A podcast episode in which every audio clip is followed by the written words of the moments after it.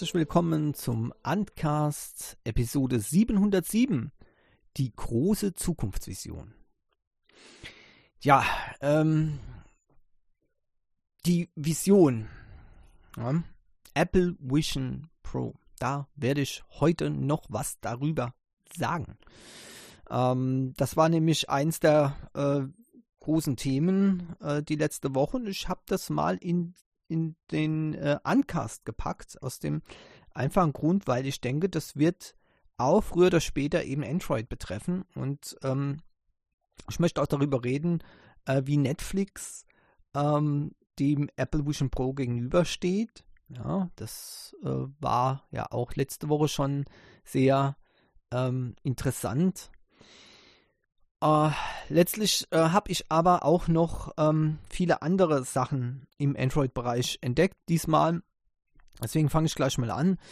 Ähm, Google wird ein ähm, äh, raushauen äh, und sollte eigentlich ähm, am 31. Januar verfügbar sein, aber ihr wisst ja, das kann auch mal sich etwas ähm, verzögern und zusätzlich nicht enttäuscht sein, wenn die eine oder andere Funktion nicht vorhanden ist, denn ähm, wie immer in letzter Zeit äh, kann es durchaus möglich sein, dass nicht alle Funktionen in äh, Europa spezifisch in Deutschland zur Verfügung stehen, weil wir halt eben ne, so rückständig sind.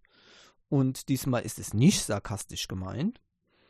Äh, wie man es in den Wald äh, hineinruft, so schallt es eben auch wieder raus. Ja, und wenn man bei jedem gleich die Technikpanik bekommt, dann wird es eben auch früher oder später dazu führen, dass die Firmen sagen, naja gut, die wollen das ja eh nicht. Ne? Jedenfalls, äh, eine Funktion könnte vielleicht davon betroffen sein, das ist Circle to Search. Ja. Äh, ich hoffe, dass sie in äh, Deutschland trotzdem noch kommt. Überprüfen kann ich es nicht, mangels Pixel Phone. Und ich kann nur hoffen, dass es auch generell für Android-Geräte äh, eingeführt wird, nicht nur ein äh, einzelnes äh, Feature bleiben wird für Pixel-Geräte.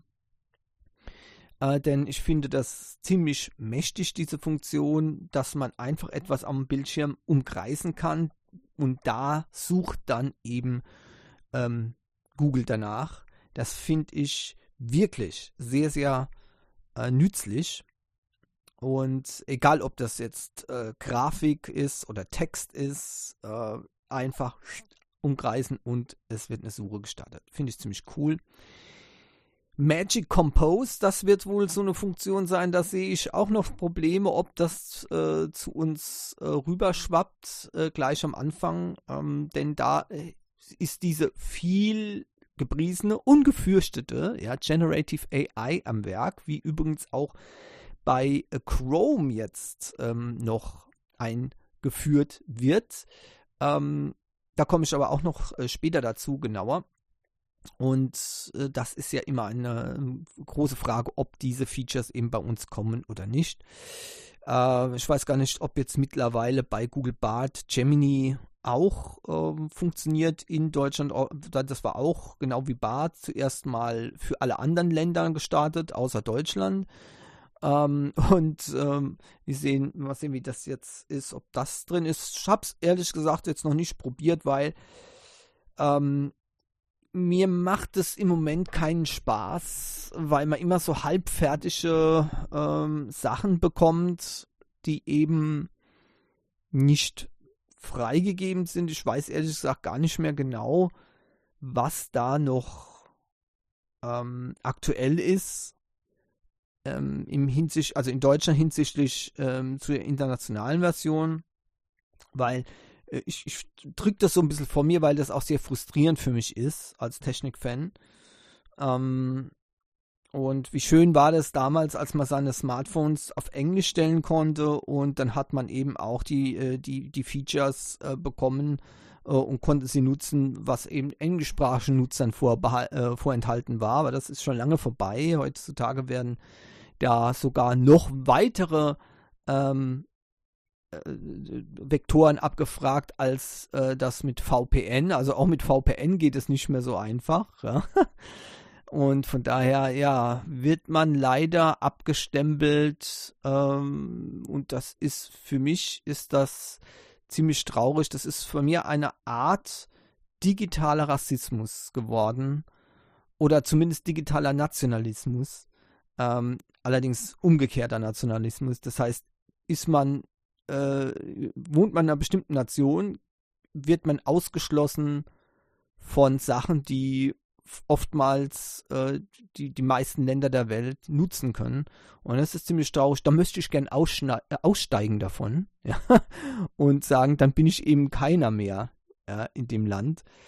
Äh, ohne dass ich umziehen muss, weil digital sollte eigentlich global sein. Ja, also äh, das ist dann schon ziemlich widersprüchlich, was da äh, ist. Ja, sehr frustrierend, aber das war nicht das Thema jetzt eigentlich. Schweif schon wieder ab, ich weiß. Ähm, nur, ähm, was auch interessant ist, ist, dass es auch noch ein Pixel ähm, 8 Pro Update gibt, äh, dass man das jetzt endlich als äh, äh, Temperatur ähm, Messer nehmen kann, um zum Beispiel Fieber zu messen. In äh, den äh, USA hat jetzt äh, Google eine Erlaubnis bekommen von der FDA. Äh, das heißt, das darf jetzt benutzt werden, um Fieber an der Stirn zu messen. Das ist zwar nicht die genaueste Methode, ist ja klar, aber ähm, die meisten äh, Geräte werden das wohl so tun, mehr oder minder. Finde ich okay, aber auch hier ist die Frage, äh, äh, für Medical Grade äh, braucht man natürlich auch in der EU eine Überprüfung. Weiß ich nicht, ob das Pixel 8 das jetzt schon bekommen hat oder ob das jetzt rein nur für den US-Markt ist. Auch da, seht ihr, da ist auch schon wieder so diese Frage. Ne? Ich meine, Medical Grade, okay, macht Sinn. Ne? Der Arzt sollte vielleicht nicht mit dem Google Pixel 8 das Fieber von Patienten messen, wenn das keine Zulassung hat. Ähm, aber ich denke halt für die Privatperson sollte das okay sein, weil, weil ehrlich gesagt da mal eine Abweichung von 0,3, 0,4 Grad, ähm, ja, ist vielleicht nicht ganz schön, vielleicht ist auch zu hoch gegriffen, ja, 0,1, 0,2 Grad, ähm, ist nicht ganz so massiv. Ähm, letztendlich äh, hat man Fieber, hat man kein Fieber und dann die Höhe, ja, klar, ne? Also ab 40 würde ich mich da auch nicht mehr verlassen drauf, sondern da würde ich dann eben ärztliche Hilfe anfordern, ja. Ähm, ansonsten denke ich, ist das durchaus für Privatpersonen okay. Ja.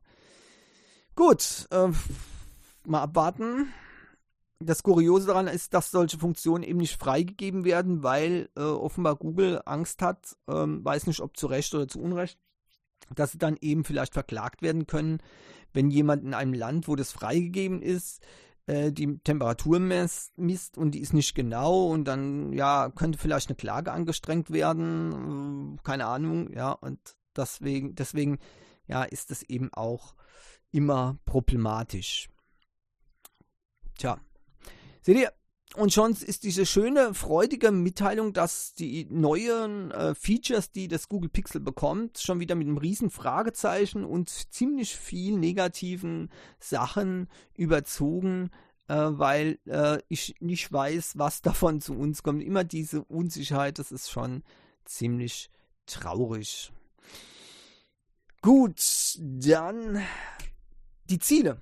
2024 von Google, die werden für die ganze Welt gleich sein, auch für Deutschland. Und äh, selbst wenn sich bei uns ein paar äh, von was auch immer für einen Bereich, Datenschützer oder ähm, Bürgerrechtsorganisationen oder was weiß ich alles, auf den Kopf stellen und schreien.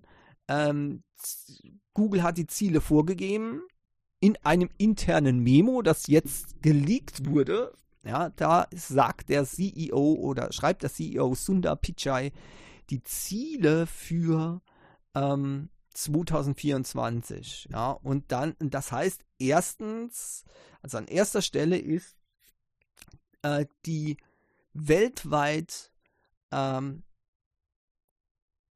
beste oder sagen wir mal die weltweit vollkommenste, sicherste und verantwortungsvollste AI zu kreieren.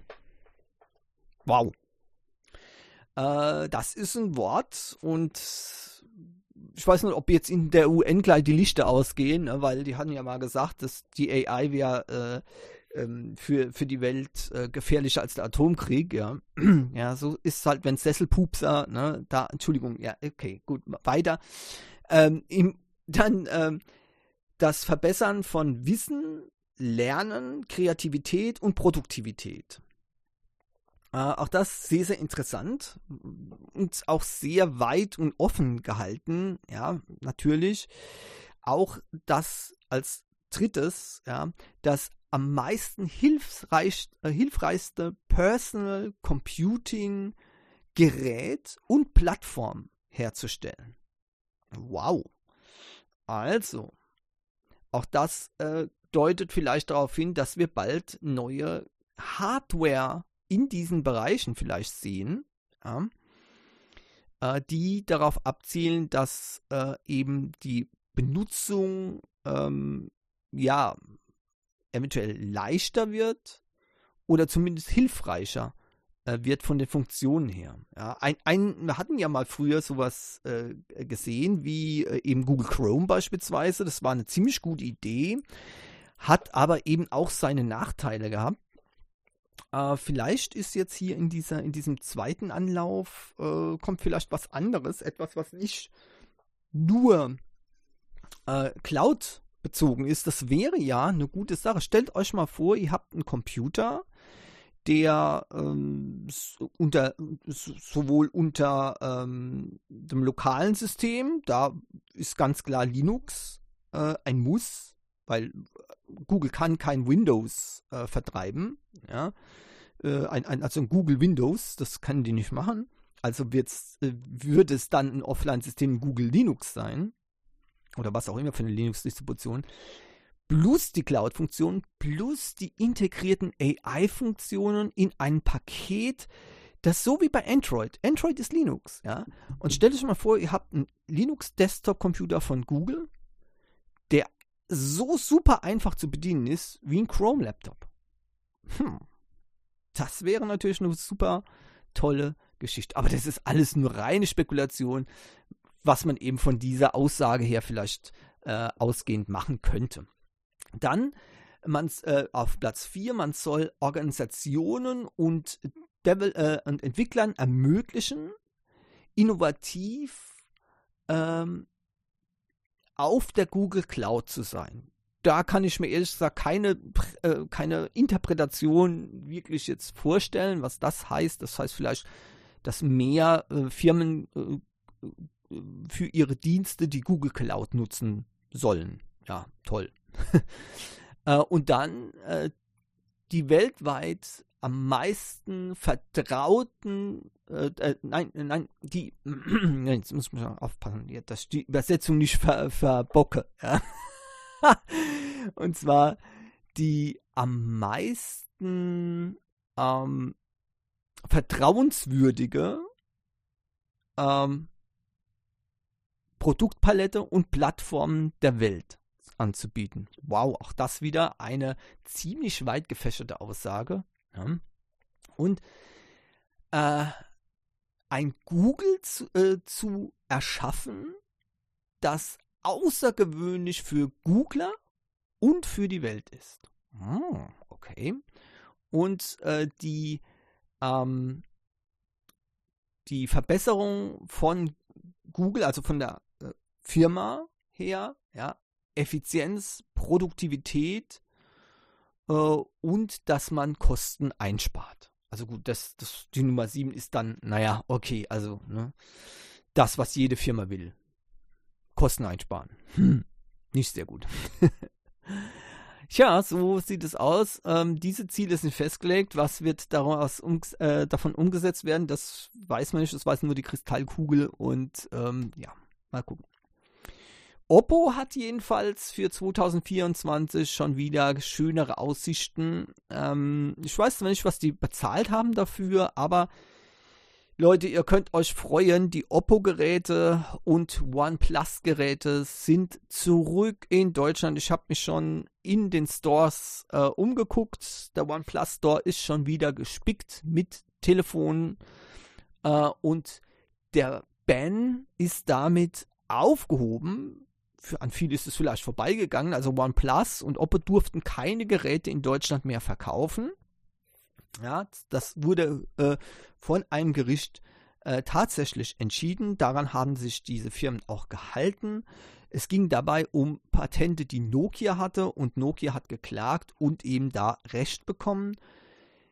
Ähm, daraufhin sind eben alle OnePlus-Geräte und Oppo-Geräte aus Deutschland verschwunden. Das heißt, man, es durften zwar noch äh, die Bestände abverkauft werden, aber auf den Webseiten, auf den offiziellen Stores beispielsweise, war nicht ein einziges Handy offiziell zu bekommen und offiziell gab es diese Handys nicht mehr in Deutschland. Damit äh, ist jetzt wieder Schluss, denn Nokia und Oppo sind zu einem ähm, zu einer Einigung gekommen. Sie haben einen Vertrag äh, unterzeichnet für äh, mehrere Jahre. Ein sogenanntes Cross-License Agreement. Und davon sind eben diese betroffenen 5G-Patente äh, ähm, betroffen. Und jetzt sind die Geräte wieder in den, ähm, in den Stores äh, zurück und damit auch eben die OnePlus-Geräte und Smartwatches, die äh, verfügbar äh, sind von OnePlus, sind bereits wieder zu bestellen. Coole Sache. Ähm, wie gesagt, ich weiß nicht, was äh, hier ja, was hier Nokia verlangt hat an Kohle. Äh, und also ob sich Oppo jetzt freuen kann, ich weiß es nicht genau. Das hat natürlich alles auch einen bitteren Nachgeschmack, ähm, denn jetzt muss Oppo an Nokia Kohle zahlen für ihre Geräte. Ob das so richtig ist, weiß ich nicht. Die Gerichte haben jedenfalls entschieden, so ist es. Und ähm, dann ist es natürlich für die Kunden gut, wenn die sich einigen. Äh, hoffen wir, dass es nicht an den Preisen erkennbar ist ähm, und die Geräte merklich teurer werden, denn die sind ja schon teuer genug, wenn man das in ähm, äh, OnePlus-Geräte beispielsweise vergleicht, ähm, wie die noch vor Jahren waren. Und ja, ich weiß, ich meine es natürlich mit der Inflationsrate eingerechnet. Ja, früher waren die Geräte super günstig, super billig, tolle Sache. Und heutzutage sind sie eigentlich in dem Preisbereich wie alle anderen auch. Ja. Ähm, und deswegen, ja. Ne? Hm. Okay. Ähm, das war gut. Hier, haha, ich habe schon äh, das Thema mit dem Temperatursensor, habe ich ja schon abgehakt, habe ich als eigenes Thema hier auf die Liste gesetzt. Tja, seht ihr, hm, so ist es. Okay, egal, weg damit. So, jetzt Apple Vision Pro, ja, ähm, ganz klar. Ich habe kein Hehl daraus gemacht, dass ich Apple Vision Pro fantastisch finde. Äh, und ich kann nur sagen, egal was so Firmen wie Netflix jetzt sagen, Netflix übrigens, um das äh, gleich mit äh, abzuhaken, Netflix bringt erstmal keine Apple Vision Pro äh, App speziell raus für Netflix anzuschauen, weil sie gesagt haben, es gibt noch nicht genug Leute, die das ähm, gekauft haben. Ich meine, für den Preis, muss man ganz ehrlich sagen, ist das fantastisch äh, äh, was die geschafft haben an Vorbestellungen äh, für das Apple Vision Pro. Aber natürlich reicht es äh, einer Firma wie Netflix eben nicht aus, ähm, mit diesen Zahlen eine, äh, eine App zu entwickeln. Ich weiß nicht, wie kompliziert die, so eine App wäre, ja, oder ob da noch andere Bedenken mitschweben. Vielleicht ich kann mir vorstellen, dass so ein oder andere Kinoketten ähm, vielleicht da richtig Angst davor haben, denn die Kinoleinwand wird dann äh, nicht mehr der große Bildschirm sein, sondern die Apple Vision Pro wird der große Bildschirm sein. Die kann man nämlich sehr groß äh, quasi machen, praktisch das gesamte Sichtfeld. Und ähm, das sieht schlecht aus dann für die, für die Kinos, ja. Um, aber wie gesagt, das ist nur Spekulation. Jedenfalls sagt äh, der Netflix-CEO Craig Peters, dass einfach nur nicht genug Leute die Apple Vision Pro haben. Aber er schließt nicht aus, dass es dann eben auch diese App früher oder später geben wird für die Apple Vision Pro. Also äh, nicht so, dass die das äh, ablehnen komplett, sondern einfach, dass sie momentan keinen Sinn darin sehen, dafür eine App zu entwickeln. Das halte ich natürlich auch für einen Fehler, äh, denn die Leute, die sich so eine, ähm, so eine Apple Vision Pro kaufen, die werden dann eben andere Dienste anschauen, die funktionieren. Disney hat ja schon groß, Disney Plus hat ja schon groß äh, angekündigt, die werden sogar spezielle Inhalte machen, die es nur auf äh, solchen Brillen wie eben der Apple Vision Pro geben kann, weil sie zusätzliche äh, Sachen mit beinhalten. Ähm, da können wir uns alle vielleicht vorstellen, ein, äh, stellt euch mal vor, so ein 360-Grad-Film, ja, mm, nee, ist vielleicht nicht so optimal, seht ihr, da, da, da trifft es schon wieder ab in unnütze Sachen, aber äh, es gibt durchaus Möglichkeiten. Also so, so ein IMAX-Format äh, wäre dann schon interessant, wo man auch den, den Blick nochmal so ein bisschen links und ein bisschen rechts schwenken kann. Ja um quasi in dem Film mit drin zu sein. 360 Grad halte ich für übertrieben. Ähm, aber äh, so, so ein, ein, zusätzlich erweitertes äh, Sichtfeld, wenn man ein bisschen nach rechts den Knopf dreht, ein bisschen nach links den Kopf dreht, das wäre schon eine interessante Geschichte. So könnte man äh, unmerklich auch in der Umgebung so ein bisschen äh, mit der Umgebung so ein bisschen verschmelzen im Film. Ja. Und ich denke, das wäre durchaus technisch äh, zu machen, ähm, ohne viel Aufwand äh, bei der Produktion jetzt und das jetzt speziell bei der Produktion genau das so gemacht werden müsste. Ah, egal. So, jedenfalls, dann werden sich die Leute eben Filme und seien es auch die herkömmlichen Filme auf Disney Plus angucken und auf Apple TV, was ja natürlich dabei ist. So sieht es also aus. Und ähm, ich sag mal, wer da hm, zuerst mit dabei ist, der wird auch hier einen Vorsprung haben. Ist die Apple Vision Pro denn äh, ein Massenprodukt? Nein, und das wird es auch wahrscheinlich nie werden. Äh, der Preis ist vollkommen absurd. Ja, ich hätte das Teil ja schon gerne, äh, wenn es dann mal bei uns rauskommt. Das ist ja noch, noch lange nicht der Fall. Ne? Das ist ja jetzt mal in den USA. Aber äh, da hätte ich schon äh, gern eins davon. Nur die Preise sind wirklich heftig. Also die sind einfach zu heftig. Ja, ähm, knapp 4000 äh, Dollar, 3500 Dollar. Äh, was soll ich denn dazu sagen? Also das ist okay. Ne? Verrückt. ähm, aber das Teil ist revolutionär und es wird alles verändern. Das wird man sich, das kann man sich jetzt äh, kaum vorstellen, aber ich kann euch sagen, basierend auf dieser Technologie wird es Dinge geben, die werden uns für immer verändern. Äh, das Teil ist das neue iPhone sozusagen. Und auch wenn es das, wenn es auch die, vielleicht gar nicht diese Apple Vision Pro ist, sondern vielleicht irgendeine andere äh, äh, Firma, die das ähm, baut. Ja? Und es wird auch nicht einfach nur diese Brille sein. Ich habe ja schon in früheren Episoden äh, das angedeutet. Ähm, die, das, die Autoscheibe, ja, auf der man nicht mehr nur das Bild sieht, was eben, was man vor sich hat, sondern eben auch noch ein projiziertes Bild. Zum Beispiel nachts, in, wo man fährt und es ist taghell, ja, äh, überlagert. Das ist einfach die Zukunft. Ja, und äh, jetzt werden viele aufspringen, werden sagen, nein, das wird niemals in Deutschland zugelassen werden, weil äh, Straßenverkehrsordnung und überhaupt.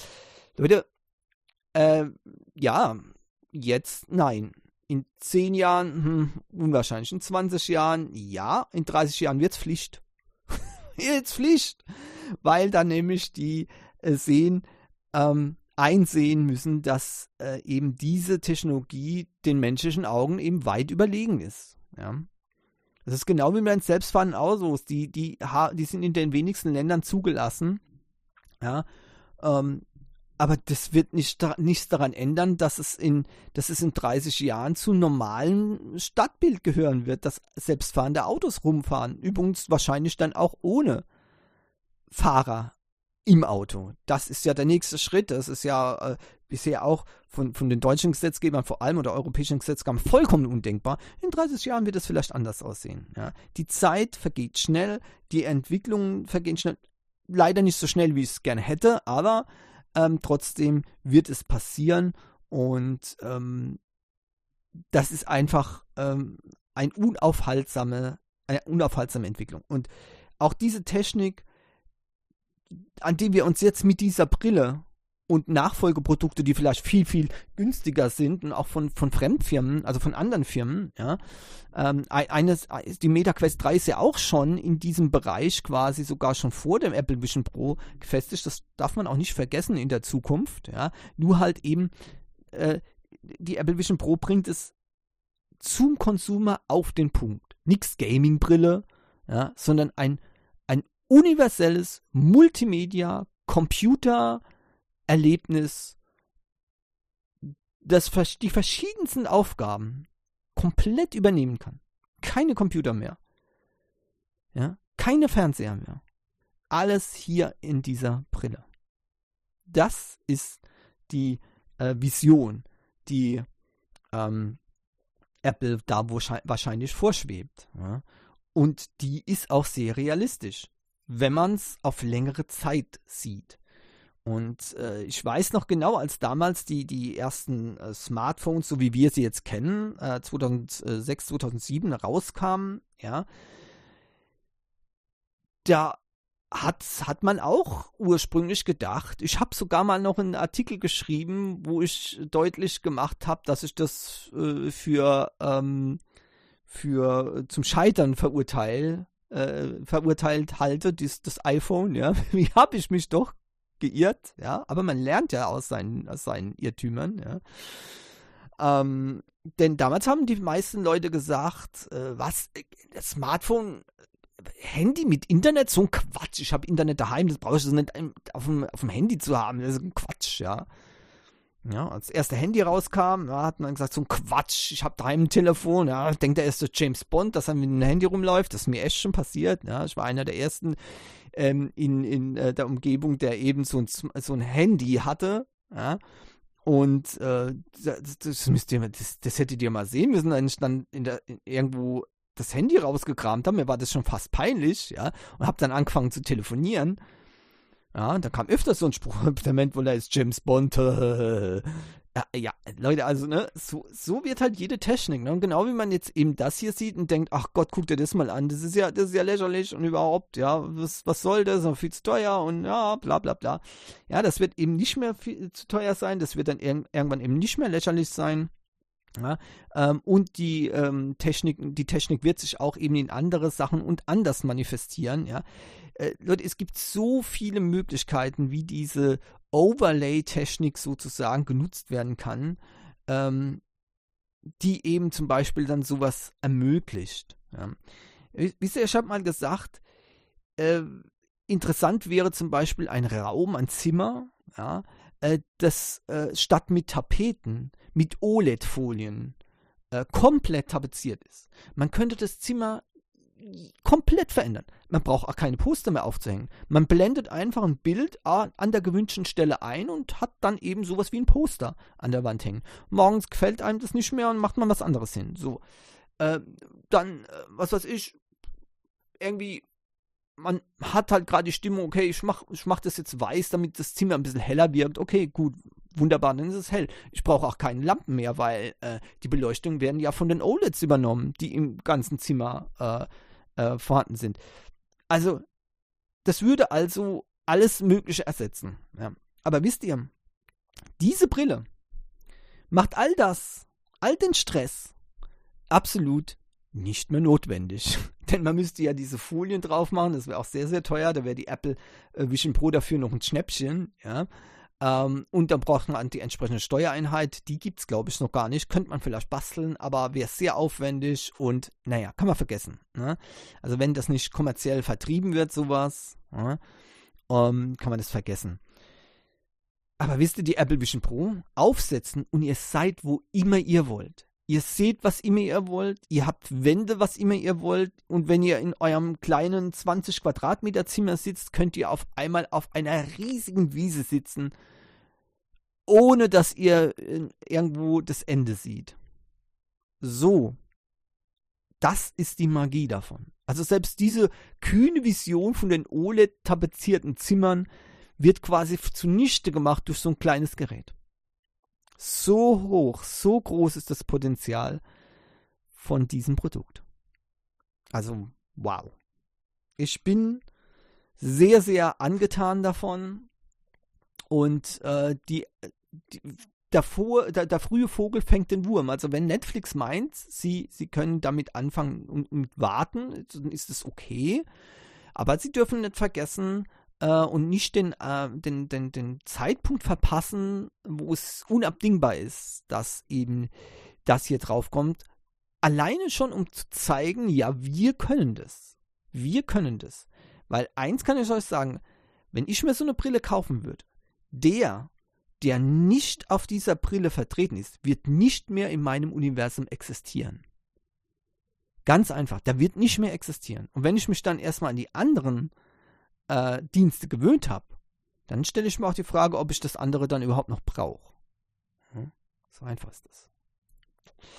Gut, gut, gut. Ähm, wie auch immer, äh, lange wieder drüber gesprochen. Ähm, und ich, wie gesagt, ich habe es deswegen in den Uncast mit reingenommen, weil ich finde, ähm, dass es auch das, das Android-Universum betrifft. Denn äh, mit MetaQuest sind wir ja schon äh, an dieses an, an dieses Ding rangekommen, sozusagen. Ja, und das wird auch noch ein, ähm, eine Herausforderung für Google sein. Google sollte gucken, dass sie auch in dem Bereich ähm, zumindest mal aktiv werden, dass sie Hardwareherstellern die nötigen Werkzeuge in die Hand, ge Hand geben, um auch sowas wie eine Apple Vision Pro zu machen, also so eine, so eine Android Vision. Ja. Sonst wird das auch massive Auswirkungen für den Android-Bereich haben wenn es so eine Alternative nicht bald gibt im Android-Bereich, dann bleibt einem ja gar nichts mehr anderes übrig, wenn man die ganzen schönen Vorteile haben möchte, zu Apple zu wechseln. Ja. Deswegen muss Google aufpassen, dass sie genau zum richtigen Zeitpunkt jetzt anfangen, am besten gestern, um die Firmen eben ähm, Werkzeuge in die Hand zu geben, dass die so etwas schnell und günstig produzieren können. Denn dann sind wir genau dort, wo Android auch war. Dann wird nämlich wiederum Google mit so einem Produkt, also nicht mit dem Hardware-Produkt, sondern mit der, mit der angebotenen Software, dafür sorgen, dass viele Hersteller solche Produkte anbieten können, was dann wieder dazu führt, dass dann die Zukunft vielleicht nicht nur Apple Vision Pro ist, sondern vielleicht Android Vision Pro, Meta, Quest, Vision, keine Ahnung. Also irgendwie sowas dann. Und dass es dann eben mehr Leu Leute auch tatsächlich leisten können. Denn für die meisten wird das Teil erst dann interessant werden, wenn man es für 600 Euro kriegen kann. Aber mit der gleichen Leistung. Das ist es. Das ist es. Und das wird eben noch dauern. Von daher, ihr braucht jetzt nicht euren Fernseher aus dem, aus dem äh, Fenster zu werfen, na, weil er jetzt sowieso irrelevant geworden ist, sondern es wird noch ein bisschen dauern. Aber apropos TV, ja, also für, äh, für so eine riesige Leinwand an TV zu bekommen in OLED-Qualität, äh, wie das jetzt eben auch so ist, ja, kostet es ein bisschen mehr. Ich habe schon gesagt, kostet ein bisschen mehr als 3500 Euro. Also so 7000, 8000 kann man damit schon mal rechnen. Und dann ist es immer noch nicht so groß, wie das ermöglicht wird, wird beim Immersive-Modus. Ja, ähm, eigentlich, eigentlich gibt es kein TV-Gerät, das so groß ist. Weil das müsste dann so groß sein wie das ganze Zimmer. Und das Problem ist, dass das, das Zimmer dann aber in der Realität zu klein wäre. Also das heißt, ne, das, was ihr da seht, ist ja virtuell und das heißt, eigentlich müsst ihr dann auch umziehen auf eine riesige Wiese, wo ihr keine äh, keine, keine äh, Wände mehr habt und dort könnt ihr es dann, ne, könnt ihr dann ein riesiges TV-Gerät äh, hinstellen und das hat dann so schlechte Qualität, dass er dann sagt, oh Gott, nein, das geht nicht. Das ist halt so eine Art, wie ist wie Magie. das ist wie Magie. Genau. Okay, Philipp Reis leider etwas ähm, Trauriges. Ähm, äh, äh, und zwar, ähm, naja, was Trauriges. Ich sag mal, so traurig ist das vielleicht jetzt nicht mehr nach 150 Jahren, ja. Aber es ist immer noch ein Gedenktag und ich finde es gut, dass, dass der Tag immer noch ähm, äh, einem in Erinnerung gerufen wird. Heiser hat es diesmal äh, getan. Vor 150 Jahren ist der Erfinder des Telefons gestorben. Und das ist sehr, sehr interessant, weil man ja immer denkt, dass die Bell Laboratories äh, das Telefon erfunden haben. Das ist aber so nicht ganz richtig. Ja? Ähm, also äh, Alexander Graham Bell, ne, dem wird es immer ähm, äh, nachgesagt, ja? aber es war ähm, eben dieser Philipp Reis im Jahre 1834 geboren, ja, der eben das Telefon erfunden hat. Ja, so sieht es aus. 1863, na 1861 ist eben äh, der erste Durchbruch gelungen und er hat den Apparat auch Telefon genannt. Ja. Ähm, und das wurde äh, in Frankfurt dem äh, Physikalischen Verein, so geheißen, vorgestellt, ja, äh, mit wenig ähm, freudigem, äh, freudiger Rückmeldung, ja, also hm. und äh, wurde dann tatsächlich auch als Spielerei ähm, abgestempelt. Ja, so sieht es eben aus. Und seht ihr, das, das ist jetzt wieder ähm, das Interessante daran. Ähm, Graham Bell hat dann dieses Gerät quasi 1875 äh, äh, vermarktet. Ja? Ähm, und äh, laut dem Reichsmuseum beruhte auch dieses ähm, von Bell 1875 eingereichte Patent auf dem auf den Arbeiten dieses äh, Philipp Reis. Und äh, da sieht man mal wieder, wie es dazu führen kann, dass alleine nur die Ablehnung von modernen Technologien, von neuer Technologie dazu führen kann, dass, dass eine, wie, wie soll man das sagen, also das ganze Wirtschaftszweige nicht mehr etabliert werden können oder ähm, zumindest mal für eine absehbare Zeit wegwandern. Man hat es damals nicht erkannt und dann, viel später, wurde dann eben äh, das Ganze in den USA groß gesetzt. Und viele, viele Jahrzehnte lief dann eben alles über Patente und äh, Lizenzen von den USA aus. Ihr seht, das ist genau das Problem, was wir heute auch wieder haben. Neue Technologien werden bei uns belächelt und auch manchmal auch gar nicht mehr hier äh, entwickelt, weil man eben hier nicht den entsprechend, die entsprechende Rückmeldung bekommt, die positive Rückmeldung. Sowas passiert dann halt meistens in USA, China oder Japan, äh, wo eben jegliche, jegliche Form von neuer Technologie grundsätzlich schon mal ähm, nicht konsequent ausgeschlossen wird, sondern wo man dann auch die verrücktesten Sachen auf einmal umsetzt und dann eben dadurch eine Position festigen kann. Wahnsinn, äh, was das für Konsequenzen hatte im äh, Bereich Telefon beispielsweise. Ähm, wenn nicht auszudenken, wenn das zum Beispiel mit dem Patent, mit den Patenten äh, passiert werden bei Autos beispielsweise, wenn dann auch das als Spielerei abgetan würde, dann äh, würde die Welt ganz anders aussehen. Allerdings auch da hat es dann natürlich ähm, eine amerikanische Firma geschafft, nämlich Ford, ja, bei der, bei der Autoentwicklung letztendlich die Grundsteine zu legen. dazu kommt man wieder genau das, was ich gesagt habe, die die, die Erschwinglichkeit von etwas. Ford hat die Massenproduktion einge, eingeführt und hat damit quasi ein, ein, Automobil für die Massen auf, das, auf den Markt gebracht. Etwas, was vorher man sich eben nicht leisten konnte. Ja? Ähm, und äh, auch das zeigt dann eben wieder, dass es immer zwei Sachen gibt. Einmal muss man eine Technik akzeptieren äh, und darf sie nicht gleich belächeln oder abtun, ja, als unnütz oder sinnlos oder wie es bei uns jetzt auch gerne gemacht wird, als super gefährlich. Ja. Ähm, und dann als zweiter Schritt muss das der breiten Masse zur Verfügung gestellt werden. Und das geht eben nur, wenn der Preis eben stimmt und wenn eben Verfahren eingesetzt werden, die auch den Preis drücken. Ja, und ja, das, da können wir auch wieder eine Parallele zu Apple Vision Pro ziehen. Ja, Apple hat jetzt die Technologie angeboten ja, und hat sie eben nicht erschwinglich gemacht, aber sie existiert. Jetzt liegt es eben an anderen Firmen, an, auch an den Konsumenten, das nicht abzutun als, als äh, pf, sinnloser Quatsch. Ja? Weil die Staaten von wo das dann eben nicht als sinnvoller Quatsch, äh, sinnloser Quatsch äh, angesehen wird, die werden dann in Zukunft, von dort aus wird dann in Zukunft das Ganze, äh, den Siegeszug antreten rund um die Welt. Ja, da bin ich ziemlich überzeugt davon.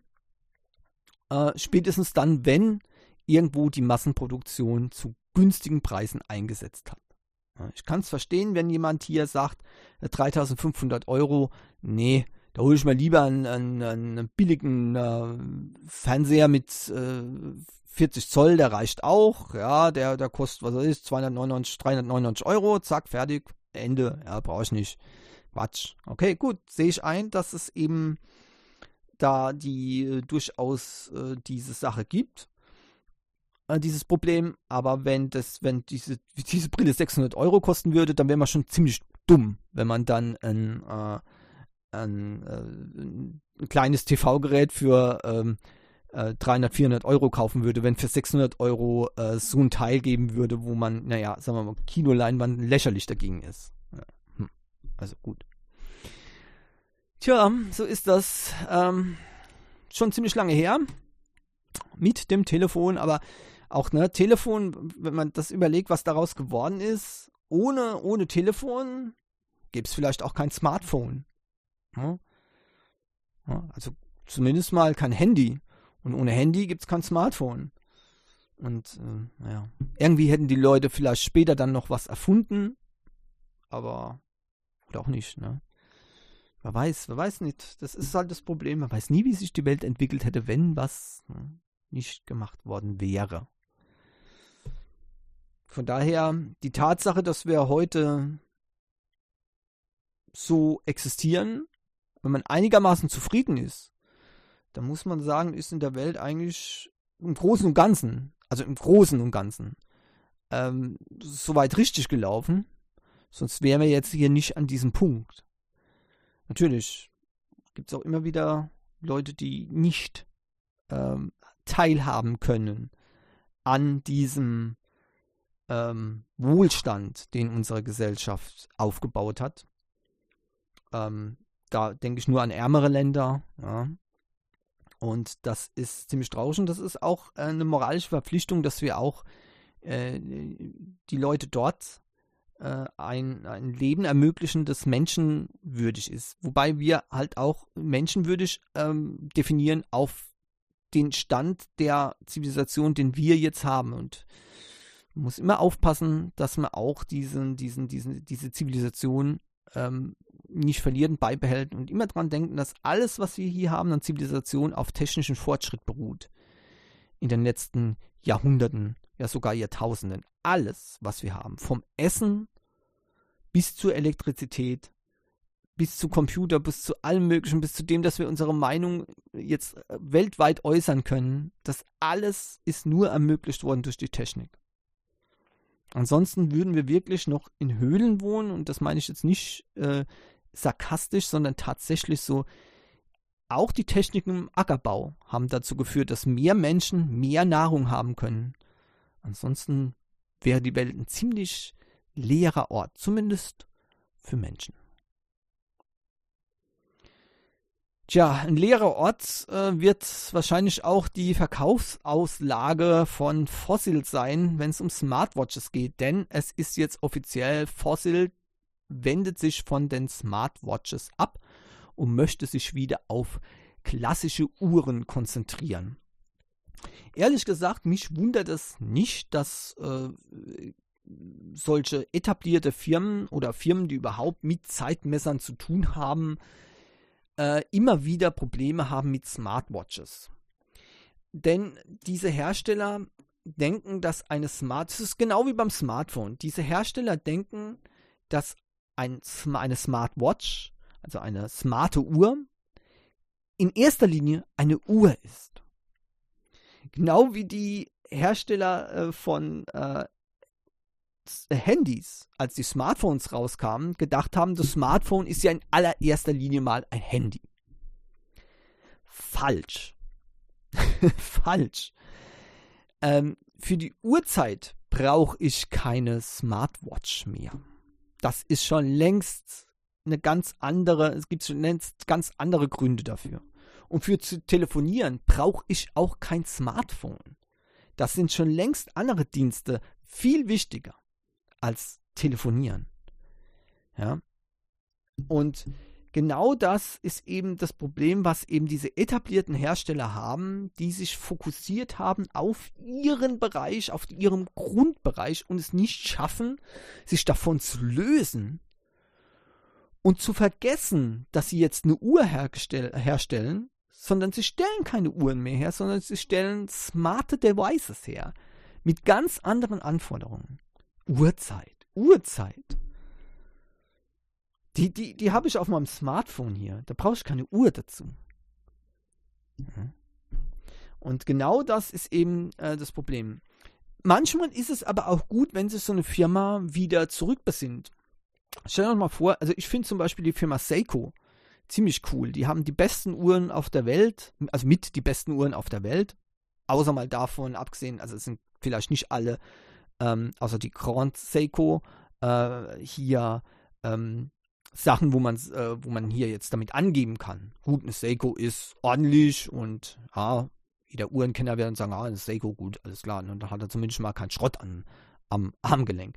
Aber äh, wenn man dann angeben will, dann sucht, sucht, man sich immer noch andere Marken raus, die viel teurer sind und viel äh, bekannter sind, um eben den äh, Macker raushängen zu lassen. Ja, genau. Aber sie bieten eine fantastische Technik für solche Uhren. Ja. Seiko ist sogar schon von digitalen Uhren wieder zurückgegangen auf, auf ähm, äh, rein ähm, analoge Uhren. Zwar auch mit digitaler Technik drin, aber nicht mehr mit digitalem Display. Ja. Dafür hat es Casio gut hinbekommen. Ähm, und äh, so hat sich der Markt dann eben aufgespaltet. Und bei Seiko gibt es immer noch die Automatikuhren, ja, auch, auch die von Seiko gehen halt äh, auch äh, immer wieder falsch. Das ist halt so, ja, aber die haben eben auch Kinetic-Uhren, ähm, beispielsweise, die eben mit richtigen Quarzlaufwerken funktionieren und auch ähm, so radio-controlled ähm, Uhren, die eben auch die Uhrzeit abgleichen, aber eben ähm, digital, aber die, die Anzeige ist analog. Die Anzeige ist mit, tatsächlich mit Zeiger. Ja. Ähm, und Fossil hat jetzt die Smartphone, die Smartwatches äh, aus dem Sortiment, also äh, werden nicht mehr hergestellt. Ja. Und sie wollen sich wieder konzentrieren auf, ist, auf normale Uhren sozusagen. Und da, da ist auch nichts dagegen zu sagen, wenn sie es eben nicht schaffen, eine äh, Smartwatch rauszubringen, die äh, Mehrzahl der Menschen ansprechen, dann müssen sie es eben aufgeben und es ist auch okay so, Fossiluhren ähm, haben eigentlich einen, auch einen guten Namen sozusagen, ja. Ähm, aber äh, bei Smartwatches, ja, da ist eben die Galaxy Watch, die Apple Watch, ähm, momentan eben die Smartwatches schlechthin. Und äh, von daher äh, kann ich schon verstehen, dass die Firmen da frustriert sind. Ähm, Besser man ähm, produziert das, was man kann, wenn man eben nicht flexibel genug ist und sich ändern kann. Ja. Casio hat es eigentlich äh, konnte sich eigentlich immer ganz gut anpassen. Aber auch bei den Smartwatches hat Casio wirklich seine Probleme. Die hatten ja auch mal eine Smartwatch rausgebracht, die ist schon wieder weg. Jetzt haben sie so, so eine Halb-Smartwatch. Ja, es gibt eine Verbindung mit Bluetooth, man kann ein paar Nachrichten empfangen und so. Aber ähm, so, die, so eine richtige Smartwatch ist das dann eben auch nicht. Ja. Mm, das ist, ist halt ein, ein, schwieriges, ein schwieriges Thema. Ja. Ähm, weil auch bei Casio ist es eben so, dass die Uhr im Mittelpunkt steht und eben nicht die, das smarte Teil davon. Schade eigentlich, weil gerade diesem Hersteller würde ich es zutrauen, eine klasse Smartwatch herzustellen. Wenn ich mal da diese, diese ähm, Pro-Track-Serie mal angucke, auch da ist ja der Fokus eigentlich schon auch nicht mehr auf der Uhrzeit, sondern auf viele andere Sachen, Kompass, äh, Thermometer, Barometer, ähm, also das heißt zum Beispiel für die, für ähm, Abenteuertouren zu ähm, überstehen, das sind die, ist die Uhrzeit eigentlich schon ja zweitrangig. Da hat man andere Werte im Blick ähm, als jetzt rein die Uhrzeit. Ja. Gut, also ihr seht, es ist, es ist ein hart umkämpfter Markt und deswegen kommt für mich der Rückzug von den Smartwatches bei Fossil eigentlich nicht überraschend, sondern ist eigentlich nur konsequent. Ja. Äh, und dennoch bleibt die Frage bestimmt, also ich würde mir zum Beispiel mehr, äh, eher eine Seiko holen als eine Fossil. Ja. Ähm, und wenn die Seiko zu teuer ist, dann wird es halt doch wieder eine Casio. Ja, weil die für jeden Preislagen was, was haben. Äh, und ja, für die Leute, die eben äh, die Uhr sowieso nur kaufen, um zu zeigen, wie viel Kohle sie haben, ist eben das auch nicht optimal. Vielleicht noch eine Grand Seiko aber eine Fossil, da macht man auch keinen Eindruck, oder? Hm. Gut, ähm, Amazon äh, stellt die äh, Kaufallüren ein äh, bei Roomba oder beziehungsweise bei iRobot. Amazon wollte ja für 1,4 Milliarden Dollar äh, die Firma iRobot übernehmen und damit eben einen eigenen, ähm, den Roomba eben, ähm, äh, ja, Staubsauger haben, ja, Smart-Staubsauger haben, der natürlich perfekt ins Amazon äh, Smart Home Universum gepasst hätte. Ja. Äh, warum der jetzt so groß abgeblasen wird, ich bin da auch nicht ganz äh, sicher, aber ähm, das scheint so wichtig zu sein, äh, dass Amazon bereit war, sogar 94 Millionen Dollar ähm, quasi Strafgebühren äh, zu bezahlen an iRobot. Das war Vertragsgegenstand. Ähm, Wenn also das doch nicht umgesetzt wird und Amazon kündigt den Vertrag, das, dann werden 94 Millionen Dollar fällig und genau die werden jetzt fällig. Das ist also schon eine, eine Summe, ähm, wenn man denkt, dass äh, 1,4 Milliarden für die Firma gezahlt würde. Ja. Das heißt, Amazon muss schon triftige Gründen, Gründe haben, warum das nicht äh, gemacht wird. Eine äh, Möglichkeit wäre wohl äh, wegen den ähm, entsprechenden äh, Regulationsbehörden, Regulierer, die eben auch schon leicht angedeutet haben, dass es möglicherweise auch äh, Einsprüche geben könnte zu, äh, bei so einem Deal. Ja, in letzter Zeit wurden immer wieder Deals ähm, hier torpediert, ähm, die eben verhindern, dass äh, große Firmen übernommen werden von anderen großen Firmen. Ja, das mag bei manchen Sachen auch tatsächlich vernünftig sein. Ich sehe hier zwar jetzt kein, keine ähm, ja, schlimme Konstellation, wenn jetzt Amazon einen Staubsaugerhersteller kauft. Äh, also ich weiß nicht genau. Das ist ja keine Ahnung, aber okay, irgendwas scheint eben da sehr wichtig zu sein. Jedenfalls ist der Deal weg und damit auch viele Projekte, die, auf die man äh, gehofft hatte, sp äh, spekuliert hatte.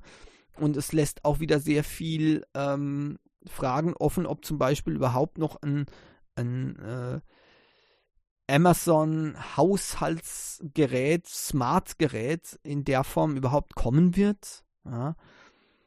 Äh, die, die Idee war ja mal, äh, so einen Roboter zu bauen, der eben verschiedene Sachen machen kann, unter anderem eben auch äh, Staubsaugen. Ähm, so ein Multigerät. Ja, heutzutage, ja, es gibt diesen, diesen Roboter-Hund, naja, nein, kann man eigentlich nicht sagen, diesen Roboter, der rumfährt von Amazon, zumindest äh, in Videos, ähm, mit Kamera integriert und Echo äh, eingebaut, wunderbar, das ist ja toll. Aber ähm, dann braucht man äh, wieder äh, ein anderes Gerät äh, für äh, eben Staubsaugen, dann braucht man wieder das andere Gerät für was weiß ich wieder zu machen und ruckzuck, man hat verschiedene Geräte, wo man doch vieles zusammen äh, basteln könnte. Ja. Ähm, aber okay, somit wird die ähm, Amazon Made noch äh, in weite Ferne gerückt werden. Und es ist fraglich, ob das dann überhaupt was wird. Vielleicht macht ja ähm, hier iRobot dann alleine so ein Gerät. Ähm, aber naja, da wird denen wahrscheinlich wiederum die ähm, Visionen fehlen, die Amazon wiederum hat.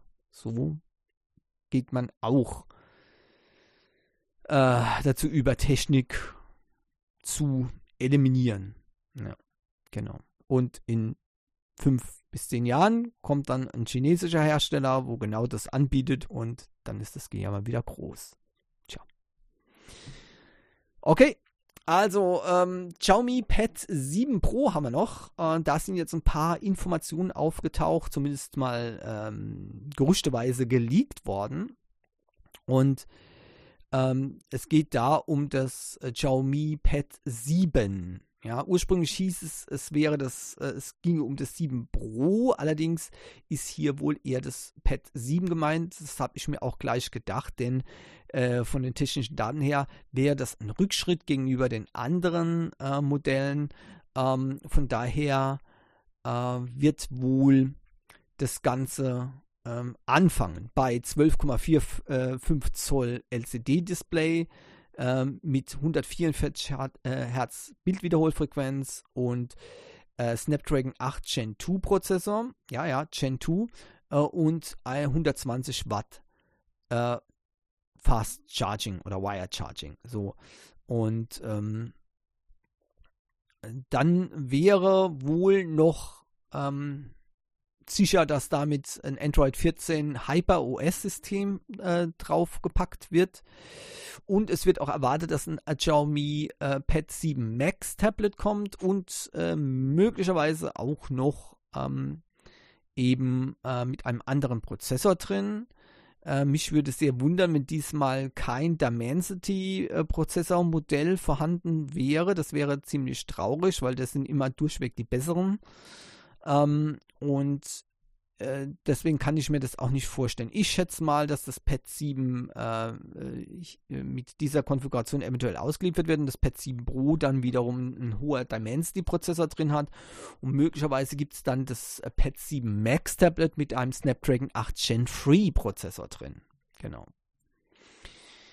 Okay, äh, das Vivo X100 hat jetzt in China ein neues Update bekommen. Da können wir uns schon mal drauf einstellen, was auch bei uns dann rüber schwappen wird. Und das ist ganz gut. Äh, gut, relativ uninteressant äh, für mich ist natürlich, dass man jetzt ähm, auch mit der Front-Facing-Kamera 4K 60 Frames pro Sekunde aufnehmen kann. Also, ähm, ich könnte da nicht weniger daran interessiert sein. Ähm, okay, also, ja, ja. Aber immerhin, es gibt Verbesserungen. Viel interessanter für mich ist allerdings für die Rear Cam. Da soll es eine deutliche Verbesserung geben mit der ähm, Schärfe von und Klarheit von Fotos, die gemacht werden. Da gab es nämlich bei Tests immer so ein paar kleine, äh, von den Testern ein paar kleine Einwürfe, dass es Artefakte an Ränder, an scharfen Rändern gegeben hätte äh, Farbartefakte und dass die Farbe an sich nicht ganz so übereingestimmt hätte.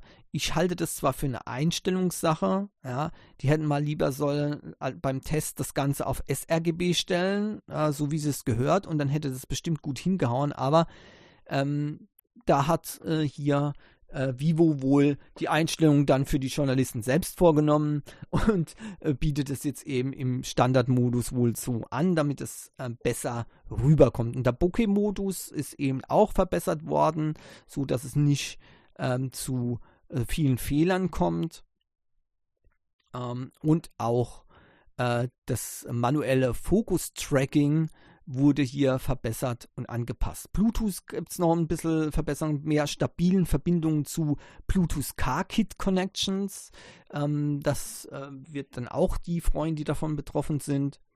Es gibt äh, Überarbeitung von Homescreen, Lockscreen, Wallpaper ähm, und auch äh, die System Input Method äh, wird von der Stabilität her verbessert und insgesamt äh, wird das System eben stabiler als vorher und sogar ein Problem, das im Standby-Modus äh, ungewöhnlich viel Strom gezogen hat, wurde äh, beseitigt, so damit auch dieses ärgerliche Problem beseitigt ist. Man sieht also, ähm, dass Vivo sich um das X100 Pro kümmert und wie gesagt, nach dem China-Update dürfte sicherlich ähm, auch aufs globale Modell bald, bald dieses Update kommen. Da bin ich ziemlich sicher.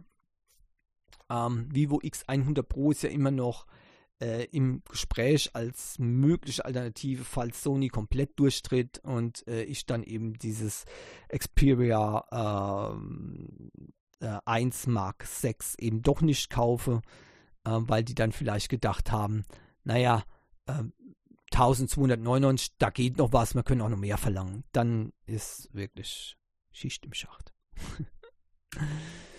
Realme 12 Pro ähm, ist ebenfalls äh, rausgekommen, das mit einem Snapdragon 6 Gen 1, äh, um Telefotokameralinse und so weiter. Aber damit möchte ich mich gar nicht weiter aufhalten, denn äh, ich würde mich da eher auf das Realme äh, 12 Pro Plus stürzen.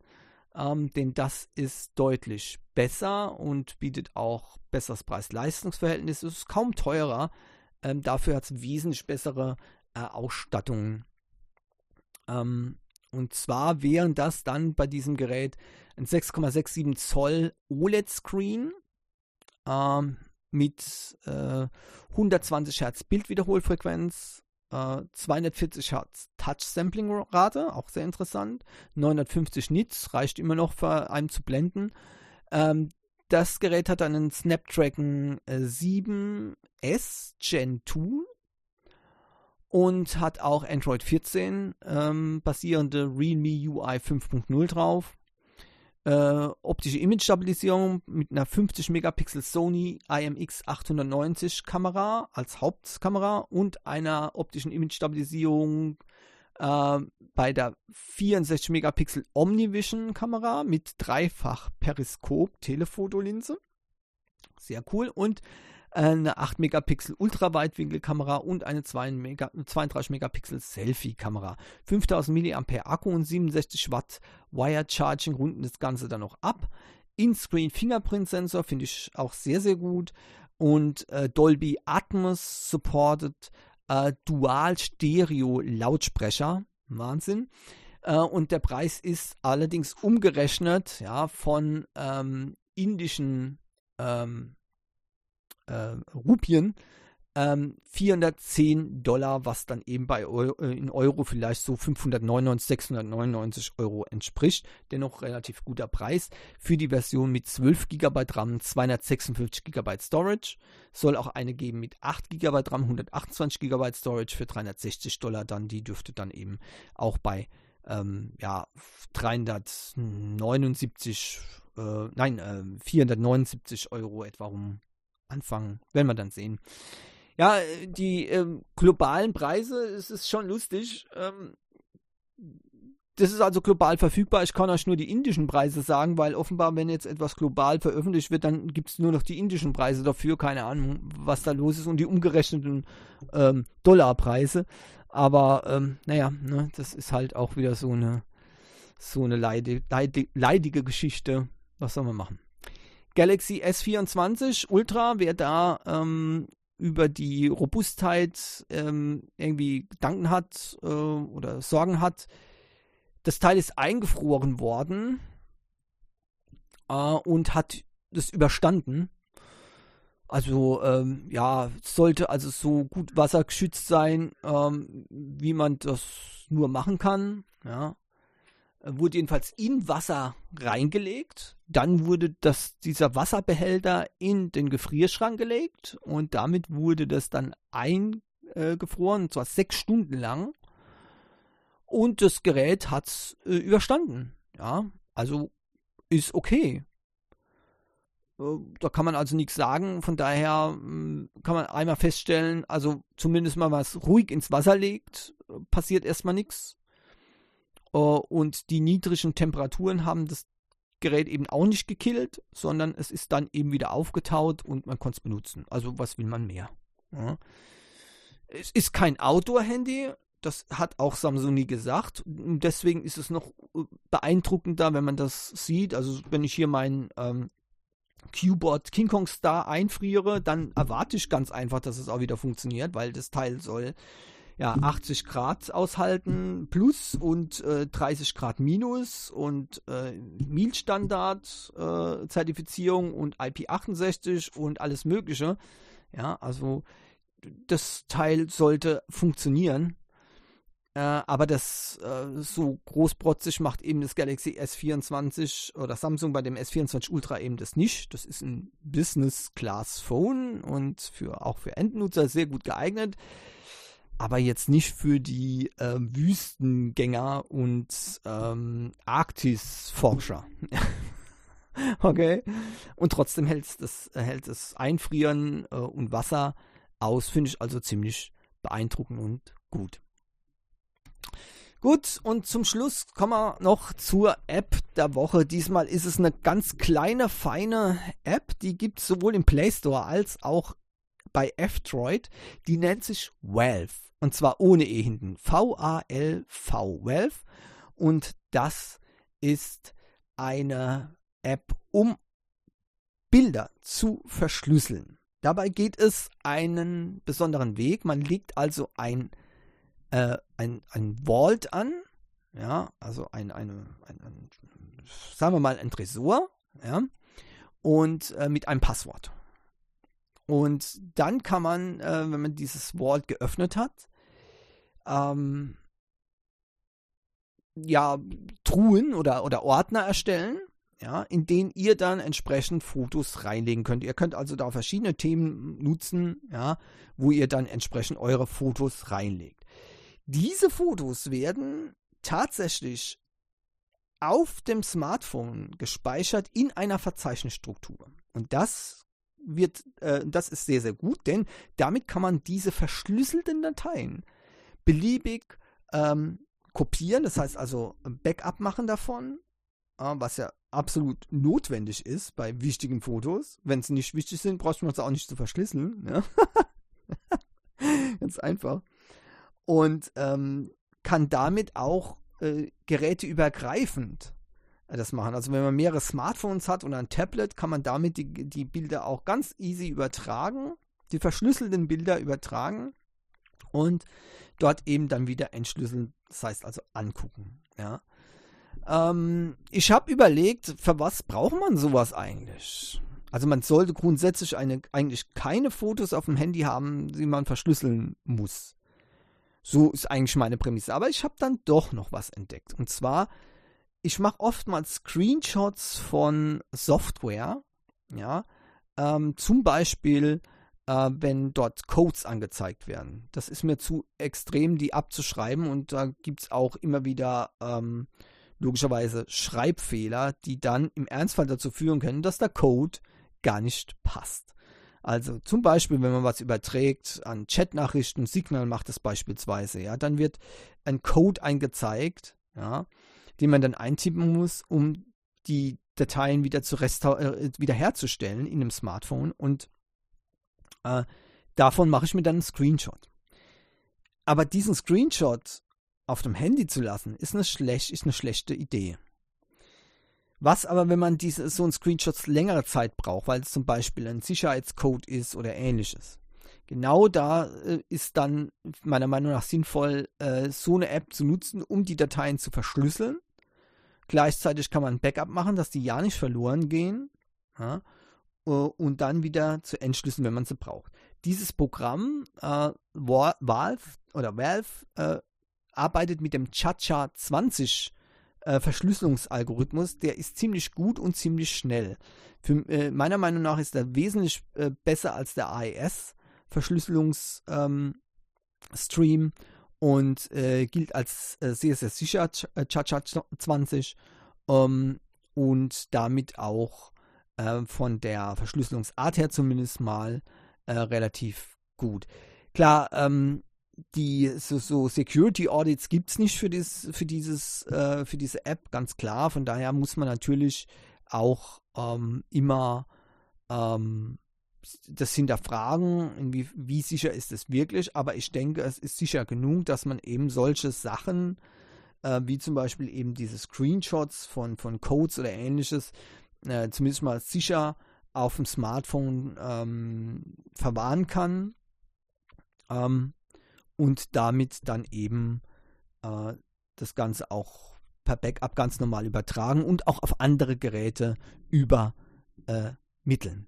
Äh, ja. Lokal natürlich. Ja, also sowas ist äh, immer nützlich, wenn man das auf dem Smartphone hat. Äh, wie gesagt, generell äh, sage ich immer, man sollte keine Bilder drauf haben, die, ähm, äh, die man verschlüsseln muss. Ja?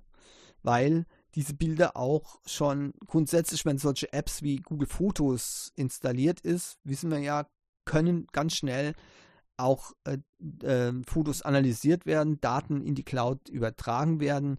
Und wenn dann ein kompromittierendes Foto beispielsweise drin ist, ähm, das ist schlechte Idee, wenn das überhaupt drin ist.